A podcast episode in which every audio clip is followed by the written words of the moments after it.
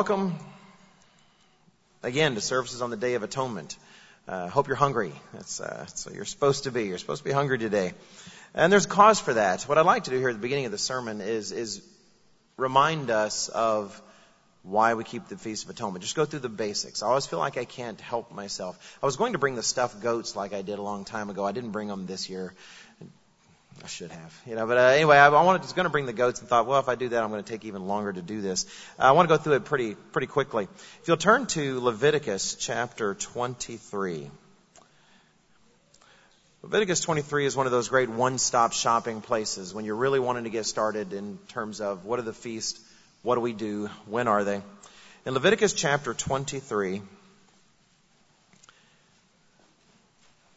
and we'll start in verse 26.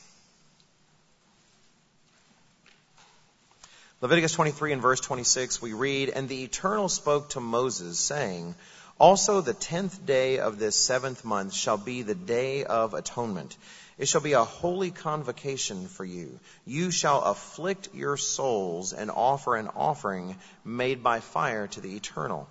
Now, afflict your souls means to fast, to go without food or water. Uh, you see that in Isaiah chapter 58 and verse 3 and Isaiah 58 and verse 5 where it talks about, relates those two things together. So continuing verse 28, and you shall do no work on that same day, for it is the day of atonement, to make atonement for you before the eternal your God. For any person who is not afflicted in soul on that same day shall be cut off from his people. And any person who does any work on that same day, that person I shall destroy from among his people. You shall do no manner of work on it. It shall be a statute forever throughout your generations in all your dwellings. It shall be to you a Sabbath of solemn rest you shall afflict your souls on the ninth day of the month at evening, from evening to evening. It means beginning that evening. You shall celebrate your Sabbath. Well, the word atonement, I admit I used to get this wrong. I remember hearing Mr. Armstrong say a long time ago that atonement, if you look at the spelling, it literally is at one meant. And he would talk about that's what atonement means. We'll be at one with God. That, that opportunity will, the door will open for us in a special way for the reasons we'll talk about. And I think, oh, what a great gimmick he put together. You know, at one meant. That works out really well. But I didn't think that's what the word actually meant. I thought that was just him being, being witty. He's a good marketer. But it literally does. That is literally the origin of the word atone and atonement. It is a putting together of the words at and one. Atonement in a special way deals with the fact that we will be able to be, not just us, but the entire world will have a new opportunity to be at one with God. It pictures a very important step in God's plan. Atonement fits right after the Feast of Trumpets and before the Feast of Tabernacles. And I remember way back learning these things for the first time. I can tell you even where I was, where I was in my life and physically in my life. I was in my living room, not my it was my mother's living room. Now that I'm a parent and own the house, I like to emphasize kids. It's not really your house, right? It is, you know, it's mine. Uh, some fellow was telling a joke about how his uh, kids were going around and putting post-it notes on all the stuff they wanted when he died. You know, you know this or this or that. And he went ahead and put post-it notes all over the house to remind them, mine, mine, mine, still mine, mine, mine, you know, just so you know. But anyway, it was my mother and father's house, and I was there, and I was still in high school. I started watching the telecast and such when I was 14. Again, I've mentioned before, but nobody in my family, it was just me. So I was wondering what my mom was thinking of me when I was here reading, oh no, he's into those books again, you know. So, but I had the old booklet from the 50s and 60s, uh, uh, Pagan Holidays or God's Holy Days, which? And I was laying on our couch, right in front of our old Curtis Mathes television on the other side of the living room, uh, laying on the couch and going through it and came across the meaning of the Day of Atonement and how it fit prophetically absolutely perfectly. It was astonishing to me. It, it, was, it was one of the many things I was experiencing as a 15 and 16 year old that let me know this really is a different church. This is a church that God has shown things in His Word that other people simply weren't seeing. So rather than go through those details with the stuffed goats and the rest, I thought I'd turn to uh, Dr. Meredith. We do have a booklet, if you're not aware of it. If you're ever wondering, oh, a holy day's coming up, I wonder if I should study anything in particular. I wonder if there's, if the church has anything at all that I could read related to this holy day. I would encourage you at least, at the very least, with each holy day, go to the Holy Days booklet, the Holy Days, uh, God's, uh, God's, uh, no, Holy Days, God's plan, God's master plan. I could not think of the word masters. I, I work in editorial. Uh, the Holy Days, God's master plan. And if you will, just read the section on that holy day. Just read that one section on that holy day. Uh, and you'll have gone over the fundamentals for that holy day. It's nice. So I've actually got Dr. Meredith's chapter on atonement.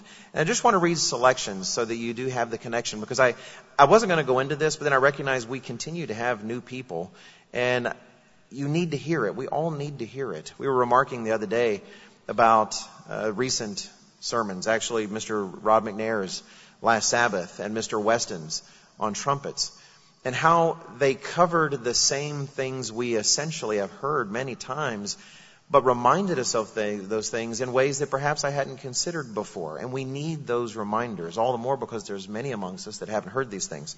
So I'm just going to read selections from the Holy Day booklet where Dr. Meredith explains the connection between the Day of Atonement, which happens between the Feast of Trumpets, picturing the Day of the Lord, and the Feast of Tabernacles, picturing the millennium that, that will come after Christ's return.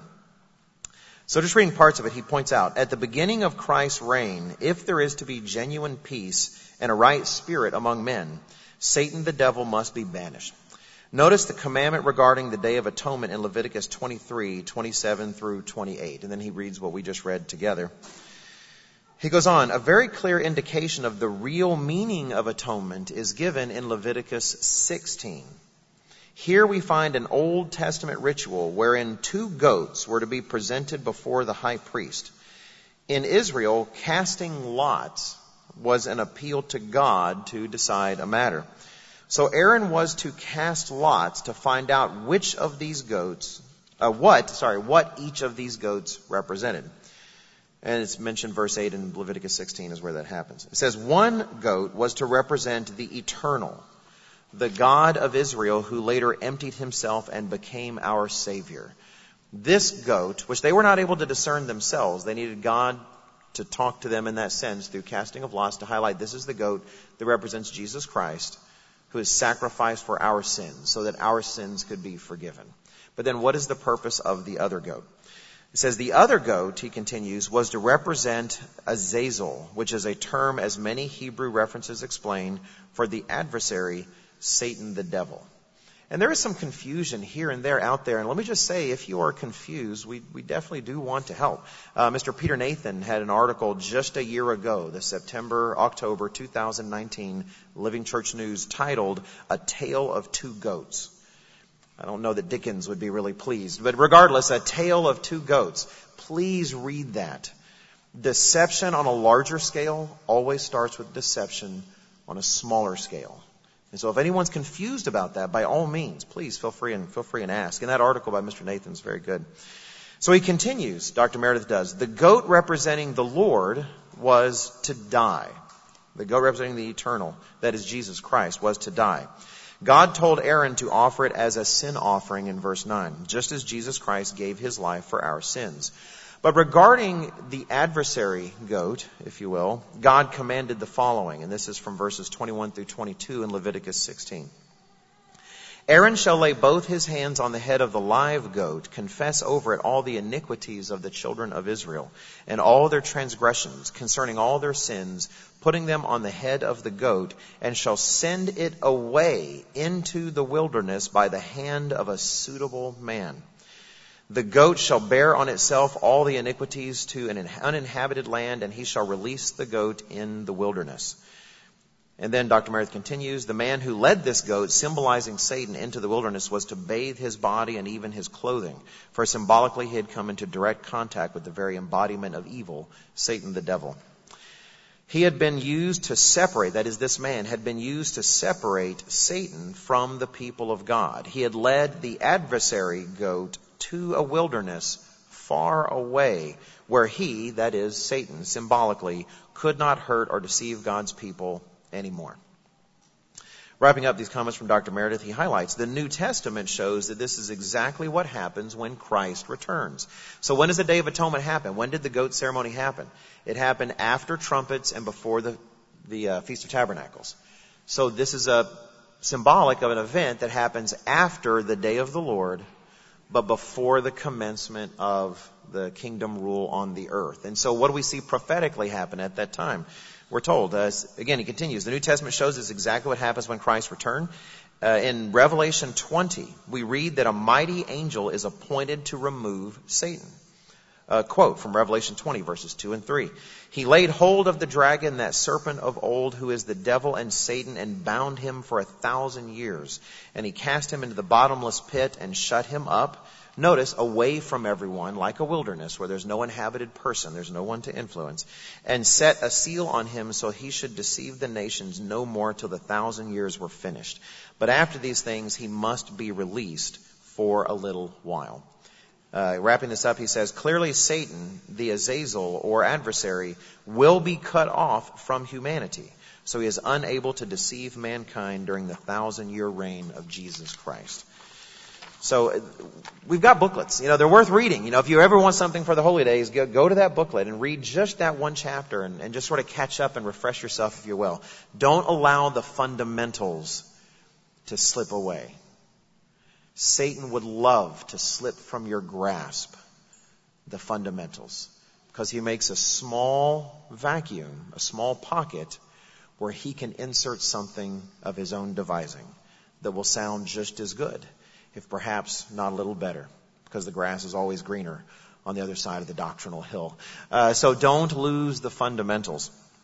I thought Dr. Meredith covered that so simply and so easily. What I want to focus on today is why is it really necessary? Why must atonement come first? Why must the fast come first? You could think with a certain logic, and I, will be a, upfront. This has entered my head before. I like to think I was younger than I am now, but well, literally every second you're older, so I know it has to be true, that maybe the fast before the feast is because you're going to be eating so much during the feast, you need room, you know, so you're, a, uh, you're fasting to make room for all the steaks or tofu platters for those of you who, who don't like steaks. But whatever it is, maybe that's it. Well, that's, that's not it. You know, and if you're a little kid out there thinking, oh, I just knew that was why we were doing this, and that's, that's not it. Uh, why do we have to picture, let me boil it down to this. Is it really necessary for the devil to be removed. I mean, after all, we're struggling with him, right? Why can't the whole world struggle with him? You ever feel that way? It's like, well, I had to struggle.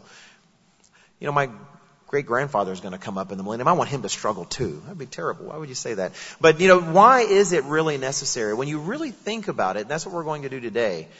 When you actually dive into who the devil is and what he is like, and what his nature truly is, you begin to comprehend why, if the millennium is going to work, he must be removed. If the millennium is going to be everything that God has described it as being in the Bible, the devil must be removed. And so that's what I want to discuss today. I want to take a look at the devil in this sermon and what the Bible has to say about him in terms of understanding his nature better. And in doing so, help us to understand why the event symbolized by the Day of Atonement is necessary before the events pictured by the Feast of Tabernacles. We need to understand why we must fast before the feast. Uh, and the title of the sermon today is Why the Fast Precedes the Feast. Why the Fast Precedes the Feast. Mr. DeSimone will probably advise me later. The title should have been The Names of Satan because that will get far more clicks, I think, on, on YouTube. But we could, we could discuss that later. That might be good. But my title, sometimes we recognize on the telecast, we've been discussing it. We're so artful with our titles that people have no idea what they're clicking on whenever they click. And sometimes a more blatant title works better. So if you see this one online and it says The Names of Satan, you're like, I heard it. It's a different title, but that's the one that I heard. Have you ever done a study on God's names? Some of us have, and it's very enlightening. You know, there are some like, uh, you know, Yahweh or Yahweh Rafika, depending upon how it's, how it's, uh, how it's pronounced, because there's some question about that. It means the eternal, our healer, right? There's different names of God in the Bible that He's inspired. And those names tell us some about His character. Well, you actually, and, and by the way, I, I, I think I've talked about it before, maybe not in Charlotte, I'm not sure, but I don't know if I've ever seen one of those studies where someone actually gets them all. There's usually a few that escape people's, escape people's attention. You also learn about the devil in the same way. If you actually take the time to go through scripture and try to find what he is called in various places, God inspired those descriptions for a reason. And that's what we're going to do over the course of this sermon for the remainder of the time is take a look at various ones of God's descriptions of Satan the devil, and each of them will highlight reasons why it's clear he must be removed. He absolutely needs to be removed if the millennium is going to take place. Most of these will probably seem obvious, and if I went into every single one, the sermon would be eight hours long and would have a lot of repetition. And so you might think I, it's what I deep down want to do. And I do sort of, but I'm not going to. We're going to lump some of these together because they all cover pretty much similar material here and there.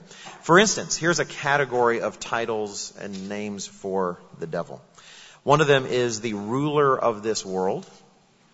Or if you have an old King James you prefer, the prince of this world. Similar, the God of this age. The God of this age. Ruler of this world you find in three places at least in the Bible. It's actually mentioned a few times uh, in the book of John. John 12 and verse 31, John 14 and verse 30, and then John 16 and verse 11. The God of this age, we'll turn to that one a little bit later, 2 Corinthians chapter 4 and verse 4. And actually for the sake of time, I'm going to lump in the same place here two more that may not seem the same, but I'll explain the connection, I think. And that's, he's called the Great Dragon and the serpent of old. The serpent of old. And both of those names are attached in Revelation 12, chapter 9. Calling back, of course, to when he's called the serpent in Genesis in chapter 3. But let's go ahead and turn to 2 Corinthians chapter 4. And while we're doing that, I'd actually like to do one more advertisement. It's in our blood. Uh, right? We want to do that. And that is if you would like a good brief article, say you get home and it's not sundown yet and and you're not trying to think, I'm hungry, I'm hungry, I'm hungry, I'm hungry. Rather, you think, I'm, I'm spiritually hungry. That's what it is. I'm spiritually ravenous for spiritual food. Well, let me suggest a spiritual burger for you, and that would be uh, an article that's smaller but covers, frankly, very similar material. It's an article by Dr. Winnail from way back in 2003. 2003, the September October Living Church News, titled Satan's Devices. How do, uh, do you know how the devil operates and why? So I've got a, a printout of the sheet, so if you can actually see from that far, you can read it already, at least the first page. Uh, but anyway, it's actually a very good article and talks about the tools the devil uses to snare us and to grab us. So I would encourage you to consider that one if you find yourself at home before sundown and looking for some material to go over. So we turn to 2 Corinthians chapter 4 and verse 4, and we see a very important comment made. 2 Corinthians chapter 4. And, uh, forgive me, uh, let's start in verse 3. For those of you writing in pen, had to scratch the 4 and put a 3. Verse 3, but even if our gospel is veiled, it is veiled to those who are perishing, whose minds the God of this age has blinded, who do not believe, lest the light of the gospel of the glory of Christ, who is the image of God, should shine on them. So the inspired words of scripture refer to the devil as the God of this age. Now it's not trying to say he's divine in the sense that God the Father and Jesus Christ are divine, but in that sense, that is the one who, in a real way, within God's limits, rules the world, the ruler of this world the one that is the ultimate object of worship, even when people don't know that's what they're worshiping, that is Satan the devil. John chapter 14 and verse 30. Jesus Christ makes a remarkable statement. As far as I'm concerned, it's really one of the most astonishing statements in the New Testament from, from my perspective. We can all have our astonished, be astonished in different ways. John 14 verse 30, Jesus Christ tells his disciples with his upcoming crucifixion, I will no longer talk much with you, for the ruler of this world is coming, and he has nothing in me. He has nothing in me. The corruption that he has actually infused within every fiber of the world around us, none of that is in me, Jesus Christ says. In him, that is. And I think that's astonishing. Because I know I examine myself, and here at 50 years old, I'm currently working on Wally 5.0. I did a self-examination around Passover and kind of figure out what version am I and what makes a version examine yourself your own way, right? I mean, do whatever you're going to do, right? But uh, this is what I did. And I realized I was working on Wally 5.0, but I wasn't, kind of ironic because I was 50, the way it worked out. But I, I'm not right yet in 5.0. I'm, I'm 5.0 beta, regrettably. Uh, but I'm working on it, right? And as, as I do examine myself, I recognize I can't, I can't say this. I can't say the devil has nothing in me. I still find fingerprints, you know, here and there uh, things about the world, perhaps, that I'm attached to that you might think are completely innocent, but then when you do examine them, they're they're not. Uh, it, it's worthwhile examining ourselves for that because Jesus Christ says He has nothing in me, and the world that He will build in the millennium can have nothing of the devil because it will reflect Him. It will not reflect the devil. Uh, the Apostle John talked about that in his letter too. First John in chapter two. In First John in chapter two. What's going to be the result? What should, how should we be mindful of our affections and our desires and our habits and our, the things we enjoy or the things we hate even with this in mind? We're told of the future to come because of the fact that this world is the devil's world in 1 John chapter 2 and verse 15. Starting there. The apostle John says and warns all of us, do not love the world or the things in the world. If anyone loves the world, the love of the Father is not in him. For all that is in the world, the lust of the flesh, the lust of the eyes, and the pride of life is not of the Father, but is of the world. And the world is passing away and the lust of it. But he who does the will of God abides forever. Those things that can be so enticing in the world, and we'll talk about why they're enticing a little bit later, they're going away. They're going away.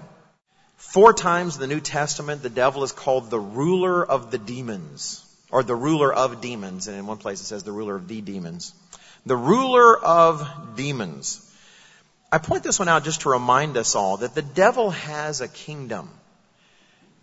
When Jesus Christ is ruling over the whole world, there will not be competing kingdoms. There will be at first, apparently. The Bible seems to indicate there will be some nations that don't want to submit quite yet. They will submit. People like rain. They like having water when they're thirsty, as you know well today.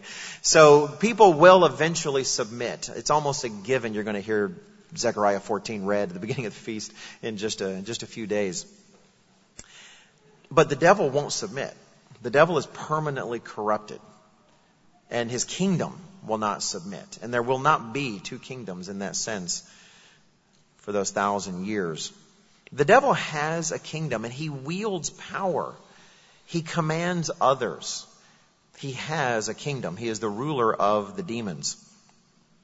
Uh, to hit some verses real quickly, for instance, we're told in Ephesians, For we do not wrestle against flesh and blood, but against principalities, against powers, against the rulers of the darkness of this age, against spiritual hosts of wickedness in the heavenly places. That's in Ephesians chapter 6 and verse 12. Ephesians 6 and verse 12.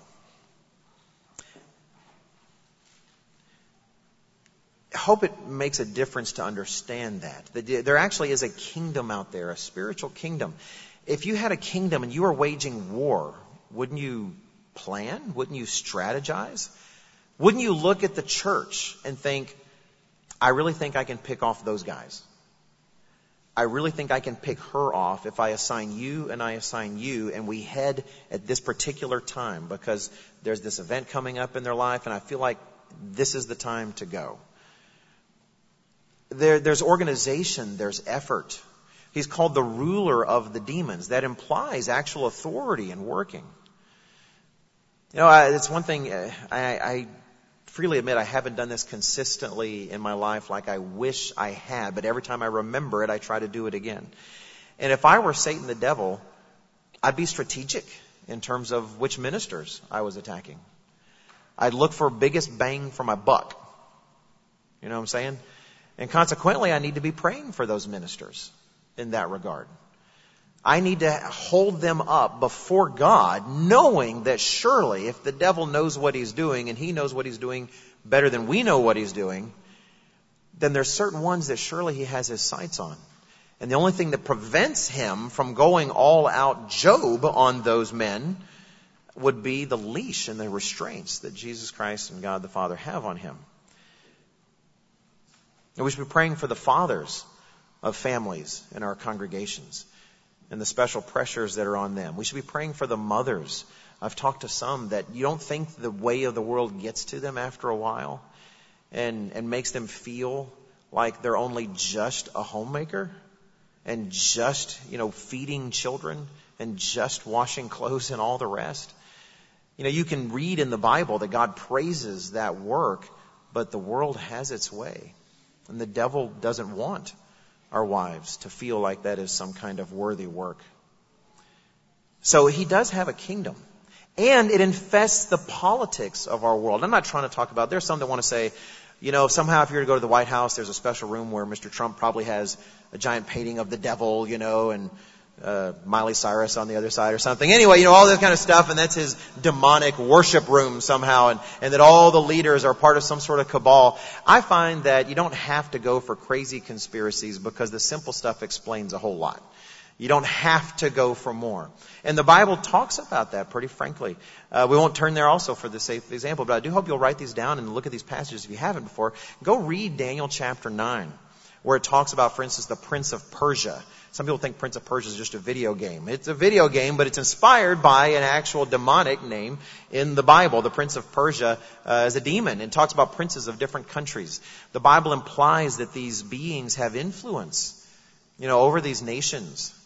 Ezekiel 28, for instance, and when it talks about the, the devil's fall, one of the, the passages that does that refers to the king of Tyre and the prince of Tyre, and sort of blends together in different places, isolating them in different places, speaking to the human leader of Tyre, but then also the spiritual power behind it all. You know, with the November election coming up, Mr. McNair spoke so well yesterday. Oh, not yesterday, sorry. I, I keep the same days y'all do. Uh, he actually spoke on the Sabbath about resisting the temptation to get involved politically. Resisting the temptation of letting the devil convince you that his way of political competition is something God wants you to be a part of. And uh, if you have, if you missed that Sabbath, I strongly encourage you to listen to that uh, so I don't know if we'll get it out before the November elections, but it's, it's definitely worth listening to. And let me ask, I hope this clarifies it because I've been meditating on the sermon since we heard it. Which of the two presidential candidates do you think Satan has no influence on? Thank you for the laughter. I wasn't sure. It wasn't meant to be a joke because it's a literal question. And I say that because there are people out there you get into all this crazy uh, QAnon kind of conspiracy stuff, and there are people that literally do believe Donald Trump is on a holy war uh, that is going to lead to the kingdom essentially spreading all over the world, and he's and and there's this secret angelic. Uh, oh, there's all this crazy stuff, and that's not true. Let me say, just in case you're curious and you've been wondering, it's not true. I normally like to couch things and leave a little bit of margin. But I'm happy to say it's not true. The devil will do what he's going to do regardless of which of those men are elected. It's God who's in charge that will decide which of those men become the president or which of their vice presidents or the Speaker of the House or whatever in the world is about to happen in the next one, two, three, four, fifteen months. He'll decide for his purposes. It's not your call and it's not mine. The politics of this world are infused with various aspects of the devil because he uses his kingdom to impact this one. The devil rules a kingdom and the entire world is under the sway of that kingdom. The millennium will be made possible by the utter removal of that kingdom. There will be no fragment. There will be no trace. There will be no stray demon left alone, who somehow escaped and has found his way behind enemy lines under Jesus Christ. It's just not going to happen. It's going to be hard enough. Think of it. We already know because the Bible describes it. After Jesus Christ returned, there may be kings who still don't want to obey. It's going to be hard enough for them. The fact is, when the devil's gone, do you think that um, if you still lived, hopefully all of us are glowing and bright and completely perfect and converted. But if you weren't, if you were still just a human being who didn't yet have God's Spirit and had not yet been converted, and you lived on into the millennium, do you think removing the devil would suddenly you'd be filled with no pride, absolutely, and just walk around doing nice things all day? We used to say it pretty frequently in the church, and it's worth repeating frequently that we have generally three things to resist in this world Satan, self, and society. The three S's Satan, self, and society. We're talking today about how God is going to get rid of Satan. He will. For a thousand years, Jesus Christ will ensure that he is bound and unable to influence. Society, we're going to get to help fix. So it's not a source of bad temptation. So it's actually like we used to talk about at camp, the leaning elephant. So it becomes hard in society to do the wrong thing because everybody around you is busy doing the right thing. So we'll fix society. Satan will be removed for a time, but the world's going to be full of lots of little selves. And you know what? When your brother looks like he has a juicier apple than you have, it's still going to be tempting to, oh, I was treated unfairly, you know, or this or that. That should be my apple or whatever. Those things are still going to be there. Let alone when you're a king of the world and you've had power and you've had responsibility and you've been served by servants and the rest. It's going to be hard enough for the people of this world, the, the, the political nations of this world to yield without the devil's kingdom uh, being removed, but it will be removed. They will no longer have the evil one whispering in their ear. Okay, another title or name given to the devil, at least eight times in the New Testament, is the wicked one. Depending on your translation, because the word wicked one can also sometimes just be translated wicked or evil. We'll turn to one example in 1 John chapter 5. 1 John chapter 5 and verse 18. 1 John 5 verse 18, we read there, the apostle John writes, We know that whoever is born of God does not sin, but he who has been born of God keeps himself, and the wicked one does not touch him. And we do understand that, that we are begotten of God, not born. And often when John is talking about not sinning, he's talking about not practicing sin, not making it an ongoing way of life. Because uh, if you think you haven't sinned, see, scanning, most of you have already sinned today. That is terrible. Why did you do that? Not just kidding. I can't actually scan, but we do still make mistakes. But I want to lead to verse 19 where John says, we know that we are of God under the whole, and the whole world lies under the sway of the wicked one. The whole world lies under his sway. Believe it or not, the artists that play the music you're listening to on Spotify, under the sway of the wicked one. Oh no, you're kidding. What am I going to do? You know, yeah, really. Mozart. Definitely Mozart. Under the sway of the wicked one. Uh, Beethoven. Under the sway of the wicked one. Elton John. Shocker. Under the sway of the wicked one. Uh, the people that make our movies. Under the sway of the wicked one. The people that write our textbooks in college for literally every subject we study. Under the sway of the wicked one. So it matters. What does it mean to be wicked? Wicked is one of those great words that regrettably in our day and age has come to mean something, something really great. Like, oh dude, that was wicked. Forgive me. But anyway, it's not that I talk that way. But oh man, that was wicked. And we mean that to mean it was great. You see that guy? You know how he was on his bicycle and he did multiple flips in the air and he seemed like his hang time was 37 seconds and the bike was twisting and man, that was wicked, man. Let's go to the hospital and tell him how much we loved it before he crashed to the ground and broke two thirds of the bones in his body. Uh, but yeah, so it's used as a compliment, but it doesn't, it's not meant to be a compliment. It's, it's synonymous with the idea of evil. Uh, something being vile. If you are the wicked one, then you are the vile one. Uh, other basic ideas, then you are the harmful one. Even associated with a disease. If you are the wicked one, then you are the diseased one. In at least one place I consulted, they point out that it wasn't just a matter of your character, but in your effect. your effect in the world and your effect on others. And the devil is called the wicked one. And we see that when we see the effects of the devil. The devil perverts all that he touches and corrupts all that he touches. You can think of so many good things that God created, even good things that we've created. We have used our skills that God has given us and we've made good things. And we find the devil is able to corrupt all of them. You know, think of sports. I don't enjoy sports. I, I don't sports. Tyler Wayne used to use this as a verb a lot. Do you sports? Oh, I sports. I don't sports much. I agree. But I do enjoy watching a bit. I appreciated that since uh, my son Benjamin was when he was working at Papa John, he used to work the Panther Stadium, the pizza place there.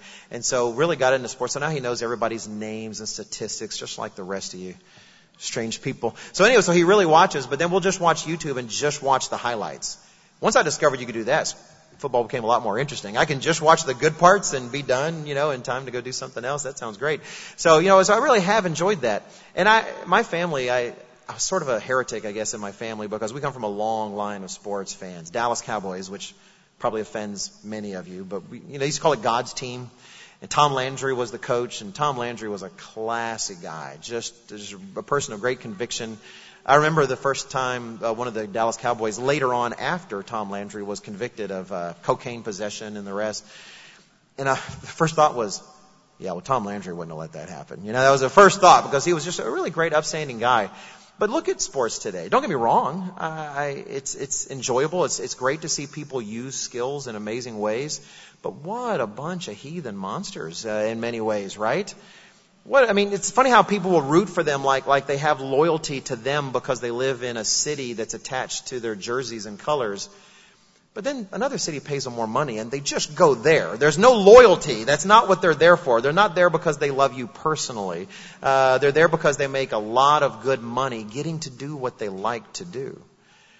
It's like if I'd been paid to eat macaroni and cheese the rest of my life. Like, oh, it's not honorable. I'm just eating macaroni and cheese, which I haven't, I've missed. I have not had macaroni and cheese in a long, terribly long time. so, it's just they're getting paid to do what they love, and, and there's and more and more the values that they may have been accidentally attached to, because we like to think of our heroes as virtuous, have taken a side uh, room, if you will, to make room for the fact that well, what happens is owners learn their players don't have to be virtuous to still earn the money. And sometimes you don't care that the person has a conviction of this, and you don't care about this because the player is still earning you money. And there's so much corruption. It goes down to college sports too and the rest. Uh, look at sports. Sports can be fun.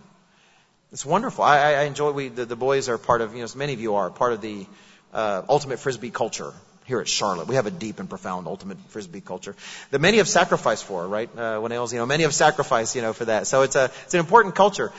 But what if you took the same attitudes in professional sports and brought that into the Charlotte ultimate frisbee culture? It would be awful.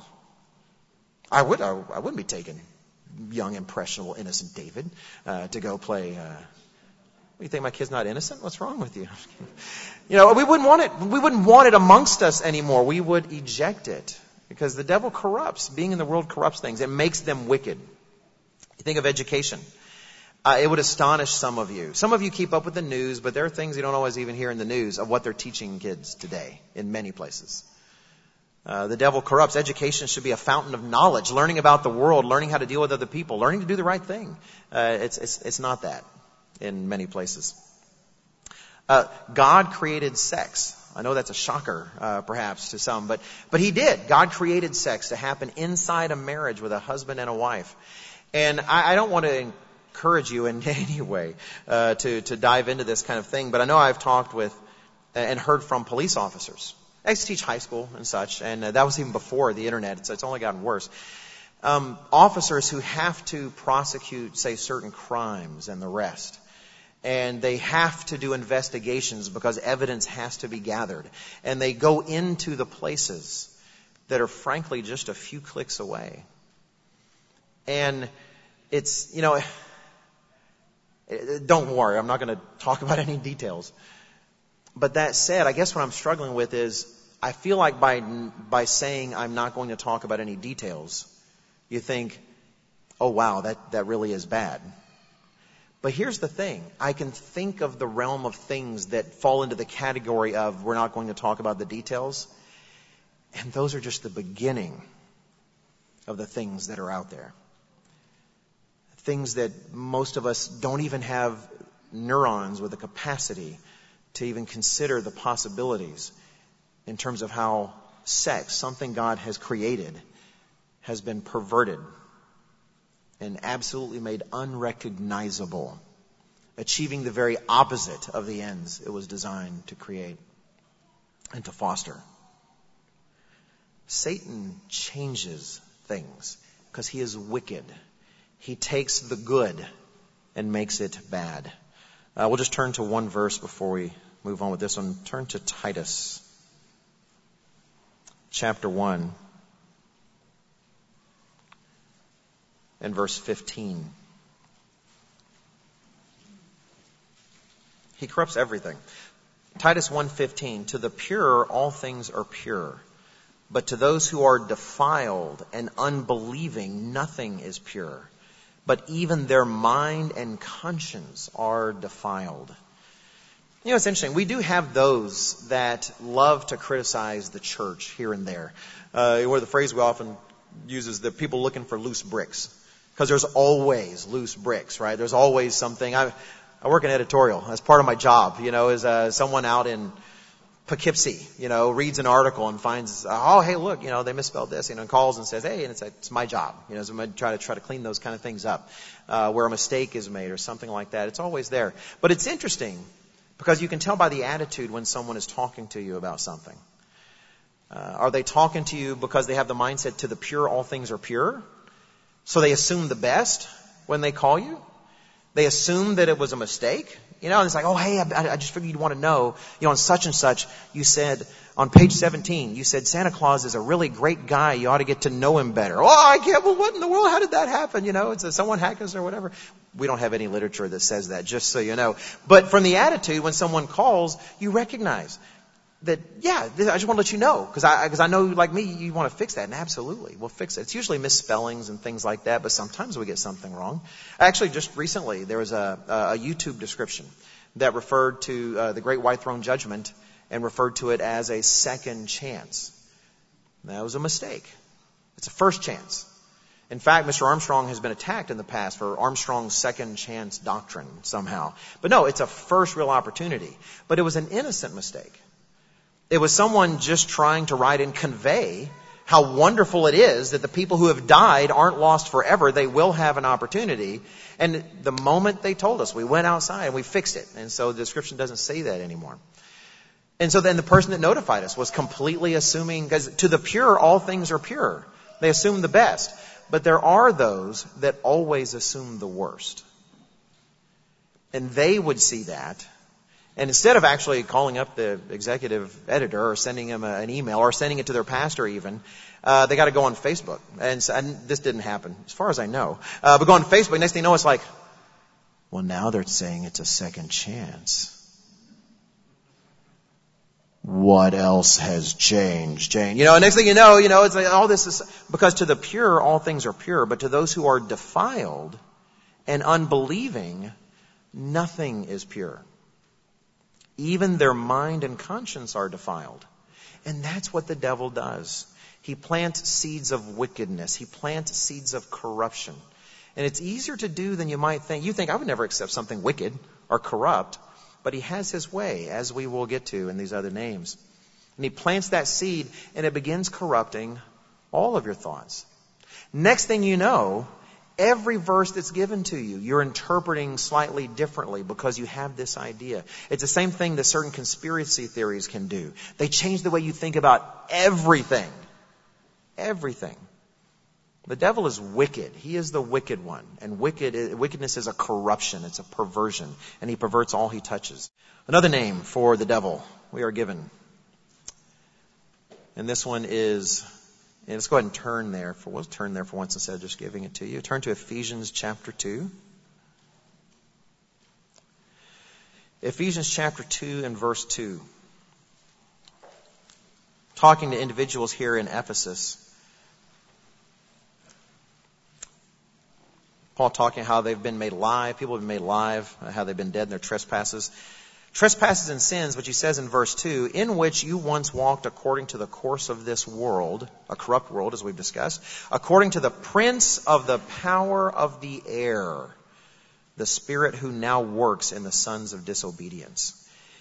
And we, we tend to focus on prince of the power of the air, and I definitely will focus on that in this point, but I do want to grab the entirety of that. The prince of the power of the air but also the Spirit who now works in the sons of disobedience. I want to make sure I consider that because sometimes you can think of, oh, the devil's working in that person. What does that mean? They're possessed? They're like Judas where the devil has literally entered their body? No, absolutely not. The devil can work in people without necessarily possessing them. He can accomplish his purposes, his disobedient purposes, through people that haven't necessarily been possessed by the devil, just by influencing them. And we see it all the time. When I first heard in the church, the prince of the power of the air, and I heard that explained to me, the, the metaphor for that, to kind of help understand that, was that of a, a, a radio signal. And it's difficult because most of us, or many of us at least, don't listen to the radio anymore. Maybe in your car, some of you do. If so, that's cool with my eight track, me and the radio, you know, going down the road. Some of you don't know what an eight track is. You don't even, you can't even ironically appreciate that I said eight track because you don't even know what an eight track is. But I see some of you, I see, you know, you know what eight track is. So radio would broadcast signals, right? And you would receive it with a big antenna and you could tune into it, but you really had to work to tune into it. And it wasn't digital necessarily. Nowadays you hit a button to find radio stations. Back then you had a knob and you had to really adjust that antenna just right inside the radio. And if you were a little bit off, it'd be staticky. You could sometimes still hear but it'd be static. Or if you were out of range and the signal was too weak, it'd be staticky. I've thought about trying to change the analogy to Wi-Fi. It just doesn't work, I don't think. It's, you know, the prince of the power of the air, like Wi-Fi. And I realized, no, then you get like a nice warning, internet connectivity problems, you know, and things like that. It's just, it, nothing beats radio. So I would appreciate it, those of you who haven't experienced radio much, is for the sake of understanding this sermon, after sundown, before you have dinner, go, go buy a radio, play with it for an hour or two, you know, to get the idea of what it is. But if you do have a car that still has a radio, and you have the ability to find non-good airtime, it's not one of those fancy radios that always finds the stations, just play with it for a little bit. But I remember my father, when we would go to Kentucky every summer, he, he was all the way in Kentucky, but desperate to hear what the Texas Rangers were doing. Because there were no Cowboy games at the time. It wasn't the season. So he had to hear what, how was the game going? How was the Texas Rangers game going? So he had my grandfather's uh, so we'd be all going to bed at night. But in the window, he'd have my grandfather's radio. And it was one with two dials, for those of you who remember. There was kind of your coarse dialing dial to just really make that needle go across the stations. But then when you're close, but not quite there, there was a fine tuning dial that would move the needle real slowly because you're trying to get the best reception possible. And even though he's all the way in Kentucky, Still, when it comes to the, you understand the way the atmosphere works and stuff, you can get some reflected radio signals and stuff. And he could barely, just barely, and there's some nights he's just working so hard, depending on atmospheric conditions, to get. And there was a home run. He's like, "Oh, I found it! I found it!" But often it was half static, half message. It really was rarely 100%. And those nights when he's only getting 10%, out, run, fight. What? What's, what's going on? We're very frustrating for him, but he wouldn't give up because he so wanted to hear the rest of the game. Thinking about my father in Kentucky struggling to hear the Dallas, I mean the uh, Texas Rangers, really has helped me with this idea. Because sometimes we can think of on Satan's wavelength or not on Satan's wavelength as a binary option, one or zero. It's like we're either tuned into the devil or we're tuned into God. But honestly, sometimes we're struggling around the dial either struggling to get away from the station or sometimes, frankly, struggling to get a little close. And it's caused me to reflect on my own life, and I think of the devil as the prince of the power of the air, just infusing the world around us, even in the ancient first century mind.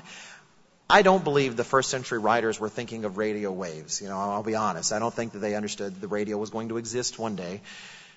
But I do think the power of the air is still fits because that was the most pervasive medium they understood. Right? And that that was the theme is that he's the prince of the power of the air. He's communicating things through you through it. It's just like breathing in air. It's all around you. You have to work to be able to escape it. And sometimes with the devil, if I examine my own life, I want to examine yours. That's your job. I do find myself sometimes, I think I'm tuned into God's wavelength. And so therefore there should be static because I'm not hearing the devil's broadcast.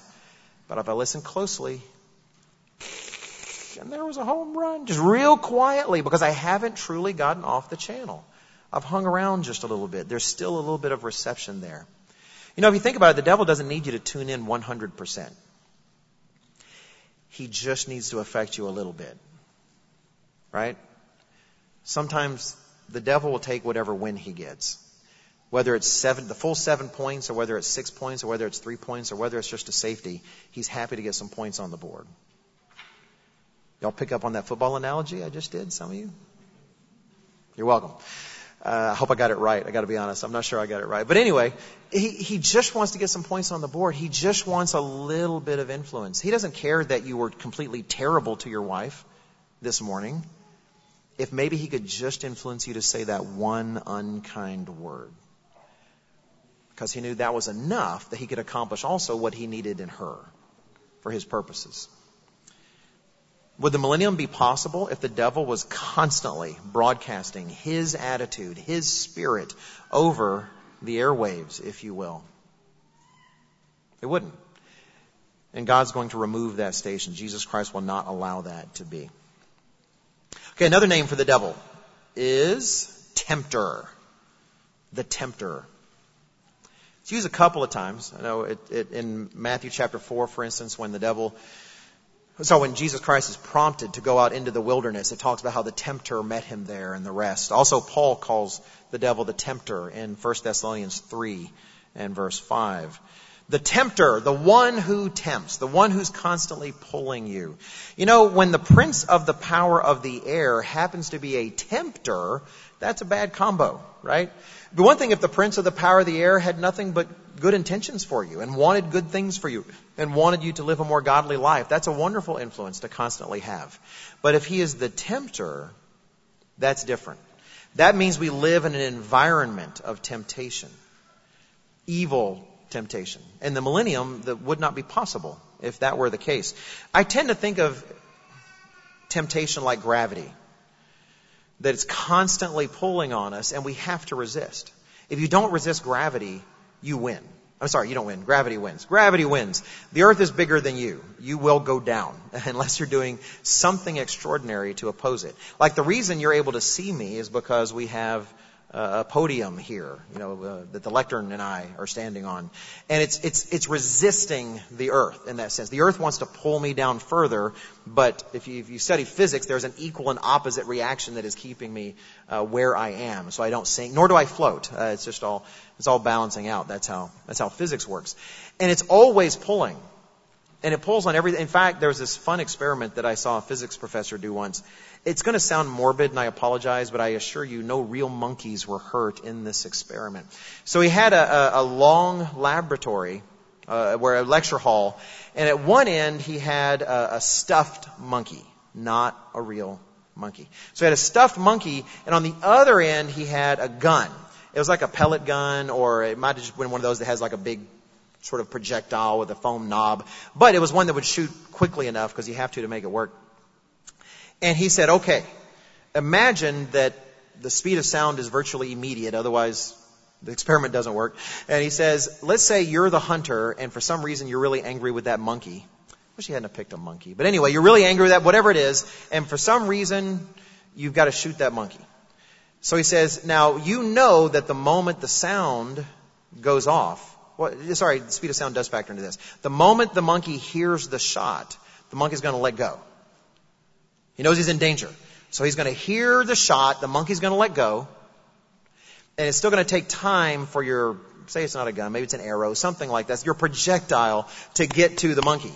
So he says, knowing that the moment you fire, the monkey's going to drop, where should you aim your gun? Because after all, if you're aiming at the monkey, by the time your bullet gets there, the monkey won't be there anymore. Right? Well, he, he does the math to show you that yes, you should aim exactly at the monkey. Because if this is the monkey and this is the bullet, gravity works on both of them. And even though the bullet is traveling really fast horizontally, gravity is pulling them at exactly the same rate so that your bullet is falling at the same time as the monkey. Because even though you've put all this power into this lateral motion, gravity is still doing its job and pulling things downward at the same rate. And I bring that up for a reason, not because I hate monkeys, but because that's what I think about when it comes to temptation. You can be very busy in your life. I can be very busy in mine. You know, maybe studying my Bible, maybe reading good books, you know, maybe trying to watch good movies. But I have to recognize if I'm not actually exerting effort in the opposite direction of temptation, then I may not be resisting it at all. Sometimes we confuse busyness with righteousness. It's, let me, up front, it's easy to do that at headquarters. Dr. Meredith has warned about it. Mr. Weston has warned about it. Mr. Ames has warned about it. That as you're working hard, you've still got to do all the spiritual things for yourself that you normally should. You've got to be doing your Bible study. You've got to be doing your prayer. You can get so caught up in trying to, to, to, to work on the magazine, God's magazine, that you actually haven't uh, kept in touch with God yourself it's not enough to be doing something. We have to be resisting. If we're not actually resisting temptation, then we'll give into it no matter what else we happen to be doing. Uh, James chapter 4 gives us encouragement in this regard. James chapter 4.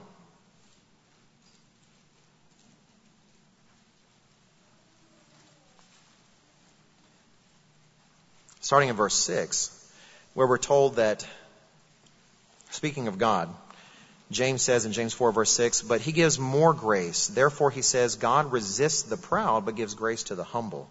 Therefore submit to God, resist the devil, and he will flee from you. Resist him and he will flee. But it has to be real resistance. And sometimes it isn't immediate. In fact, we won't turn there for the sake of time, but do take a note Hebrews 12 where Paul is talking to them and saying, Oh, you know, you've resisted, but you haven't resisted yet to the point of shedding blood. That's resistance. Sometimes our resisting is just a bit of temporarily putting off, hoping that the time we've put it off to, it won't feel as tempting. And God is looking for people to build those muscles in this age that they'll resist regardless of the timing. That's by Hebrews 12 verses 3 and 4.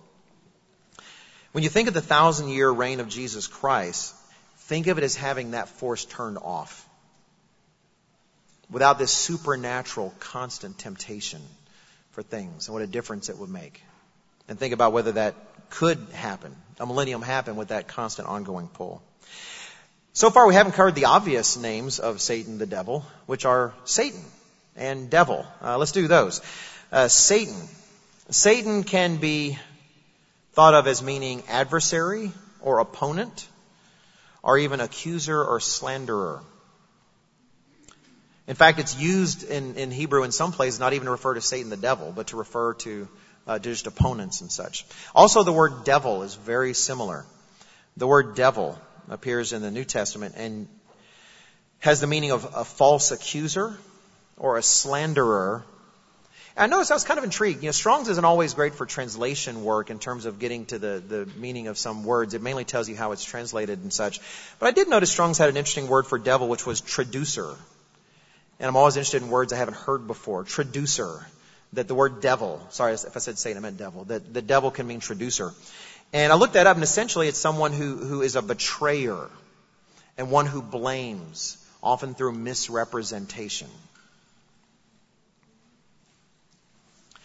And we're just going to look at one verse for this, and because it's mainly the verse that has perhaps bothered me the most. When I say bother in terms of, it's in Revelation 12, in Revelation 12, but the verse that has caused me to reflect myself um, on my own choices, what I do, uh, how to evaluate the choices I've made. In Revelation chapter 12 and verse 10, we have an inspired speaker describe the devil.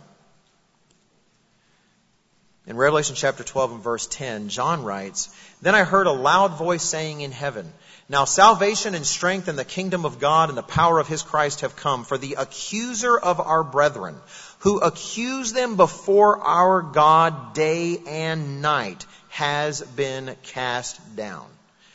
The devil is described as the accuser of the brethren. And so, there's been times I've had to examine myself and ask myself, you know, I don't think I would ever expect the name Satan to be applied to me or the name devil to be applied to me.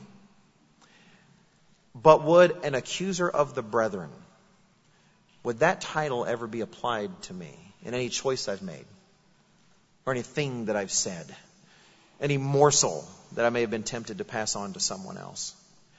And I remember the first time I had that thought, it was years ago, and it, the way he's described here, that he accuses them before our God day and night. And I had this thought, and it was, a, it was a chilling thought. Not that I could think of a specific example in my life, but just thinking of human nature and thinking what all of us can be tempted to do. And I thought, while the devil might be in God's court for a time, kind of like in the book of Job, like he did with Job, and he's accusing God's people of something, maybe a particular person at that time in God's church. Would I ever want God to look over the devil's shoulder at earth and see me in the middle of doing the same thing? If he ever did, I pray he didn't take a picture of that to show me later because it would just break my heart. And there are those who do not consider that when they accuse others in the church of God, the pattern in whom they are falling when someone, whether it's in type on Facebook or whether it's by the lips of their mouth, demonstrate a spirit of accusation when it comes to members of God's church, leaders of God's people, make no mistake where that spirit comes from. Make no mistake where that spirit comes from. You know, a spirit of accusation fills our TV screens. You know, the boys and I uh, watch a lot of uh, YouTube. We'll say, "Oh, we don't want to sit down and and watch a, a whole hour long program. Let's just see what's on YouTube and watch an hour's worth of five minute things. Uh, because they get caught up in these history things and stuff. Not all of them are uplifting. None of them are bad, but still, sometimes, sometimes they're silly, but it actually some very interesting things that we enjoy watching. But it's been very frustrating recently because it seems like if not every video, every other video is prefaced by a political ad. And so often it's the same ad. I'm thinking, what is, put some cookies on my machine or something so you know that we've already had to endure this one. At least give me a more entertaining, different a political attack ad. The attitude of attacking others is this part of the spirit of this age. It is part of what we see all around us. How much, how long do you think any kind of peace in the millennium would last if the devil was free to continue broadcasting a spirit of accusation? You know, the people I admire most are there's times when I know, say, the background of something, and I'm talking to, you know, someone who I also is, is, is aware of that, and I see that there was something that maybe I knew that and they didn't, and they had an opportunity to say, it, and they didn't, and they held back. And they didn't go into it. When they could have scored points. When they could have, you know, in a sense, elevated themselves by tearing somebody else down. If you're in the ministry, you see it all the time in terms of counseling and the rest. And I admire that. I respect it because I recognize it's the exact spirit God is looking to fill his millennium with and it's the opposite of the spirit he longs to remove from the world. All right, another one. The devil is called a murderer from the beginning in John chapter 8 and verse 44. A murderer from the beginning. I'll just make two comments about that. If you really think about his first words in Genesis chapter 3 when he starts talking to Eve, what was his goal the whole time? It was to convince her to eat the fruit. And never does he say, hey, uh, why don't you eat that fruit? Uh, he just kind of talks about it a bit, right? Well, wasn't that an attempted murder? Wasn't his goal to make sure she died? What would have been the difference if it was a cup of poison and he tried to want to convince her to drink that cup of poison? It would have been an attempted murder. Satan's passion is to cause harm. We see that in the book of Job. When the restraints are lifted from the devil, except for Job's life, Job wreaks, I mean, sorry, the devil wreaks such a level of havoc in the life of Job that it is astonishing. His children dying, his servants dying, his material goods gone. It's caused me to think, what if the restraints were lifted on the devil for all of us? Even just for a moment. What do you think? All those things happen to Job within moments. Within moments. What do you think would happen to us in the room? What do you think the devil wants of us? Is God going to have a spirit like that who has no mercy in him? Just running around the world during the millennium? Every once in a while, I hear someone that somehow feels bad that the devil doesn't have a merciful end of some sort. As if the lake of fire is some kind of expression of mercy. Being burned alive is not an expression of mercy if you're a human being, just so you know. But the devil does not perish. He's of the angels. And some people feel bad about that and somehow think, ah, I don't, that just seems, it seems bad. God's own word testifies that to those who have no mercy, no mercy is shown to them. There is nothing. He will have the very end that he has asked for by his every conscious choice and his every conscious action. He's also described, uh, and it's kind of in the same category, though you could call it a different name, in 1 Peter chapter 5 and verse 8, that the devil is a roaring lion, seeking whom he may devour. A roaring lion, seeking whom he may devour. Let's turn to Genesis chapter 4 about that, because there's an interesting parallel.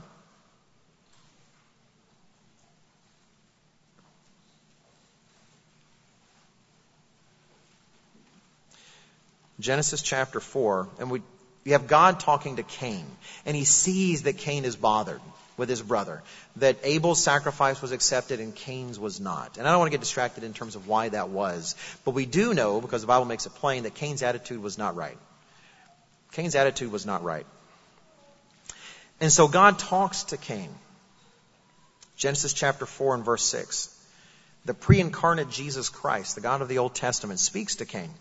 And in verse 6, he counsels him. It says, So the Eternal said to Cain, Why are you angry, and why has your countenance fallen? If you do well, will you not be accepted? And if you do not do well, sin lies at the door, and its desire is for you but you should rule over it. If you actually go into the the Hebrew language in this verse, it's, it's, it's really fascinating. It really is the desire of, of like a hungry animal. Like imagining that right outside your door is a predator who wants to kill you and eat you. He's saying sin is right there at your door, like a roaring lion seeking, seeing, trying to see if it can devour you.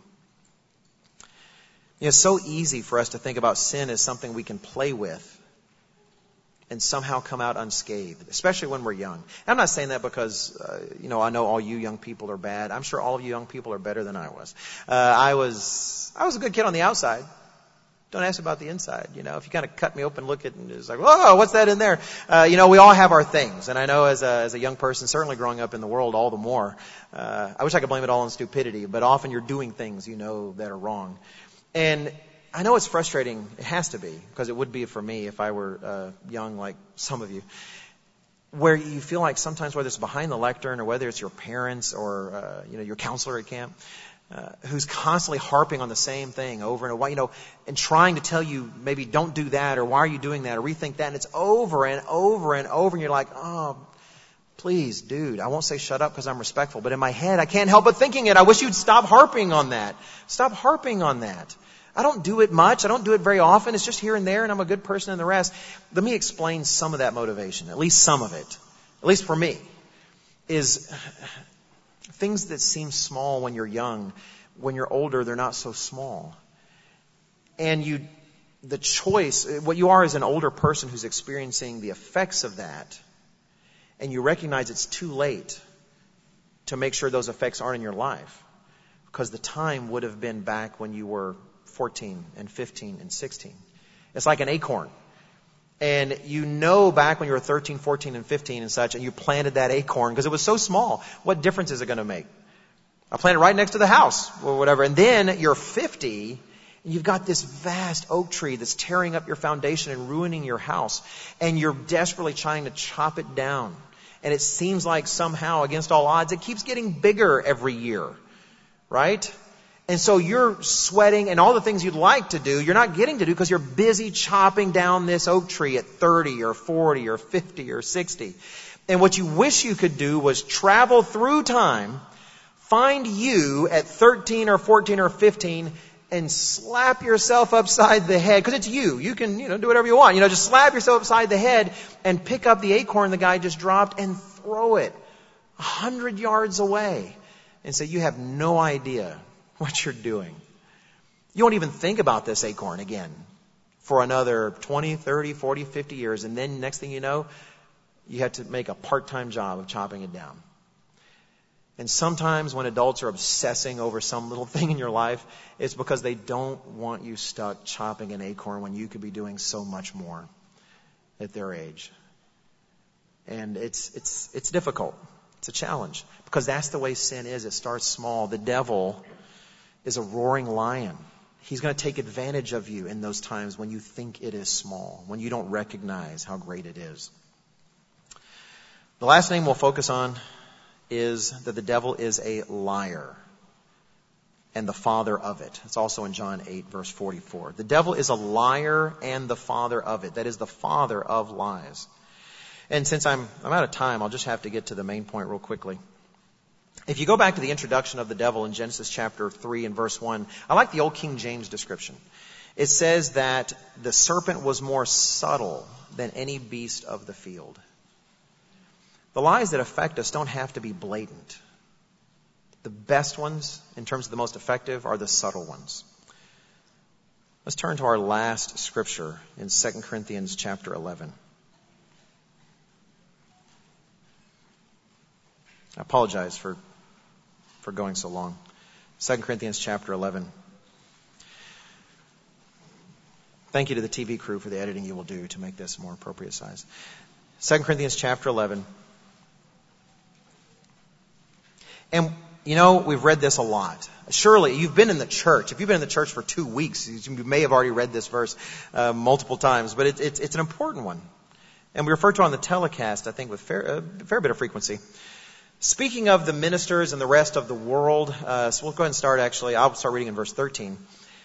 Paul talks about these individuals, these false preachers. It says, For such are false apostles, deceitful workers, transforming themselves into apostles of Christ. And no wonder, for Satan himself transforms himself into an angel of light.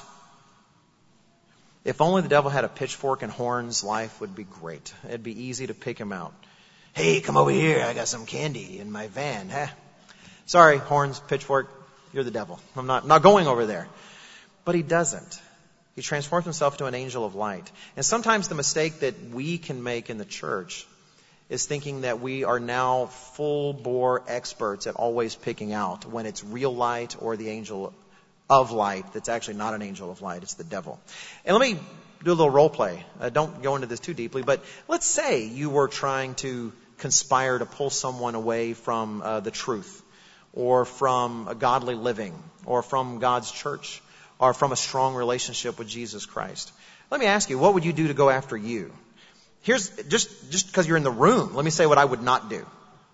I would not try to sell you on Christmas.